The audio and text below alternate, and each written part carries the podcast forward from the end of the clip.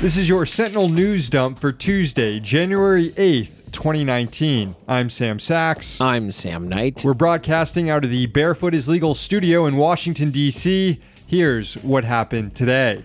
The White House is readying its primetime address to the nation, one that many fear will ratchet up the administration's authoritarianism at the southern border.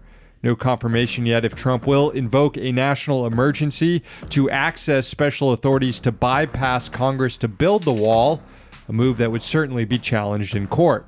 Speaker of the House Nancy Pelosi and Senate Minority Leader Chuck Schumer will respond to Trump's speech tonight. It comes as the government has been shut down for 17 days, leaving as many as 420,000 people temporarily or permanently without pay.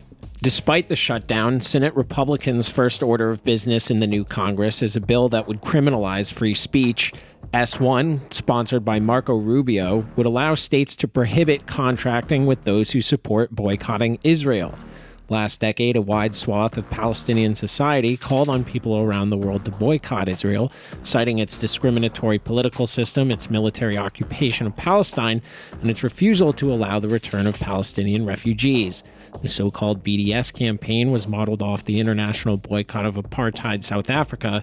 In September, a federal judge ruled that an anti-BDS law in Arizona violated the First Amendment. New questions have been raised about CIA Director Gina Haspel's past.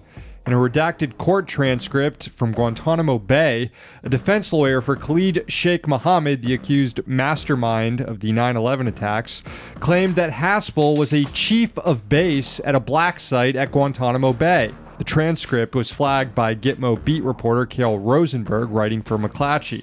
The CIA did not comment. but if true, it would be previously unknown activity in Haspel's CIA career, and another link to the illegal torture program. The Guantanamo gig could fall under the 30 short-term assignments Haspel held that the CIA refused to make public.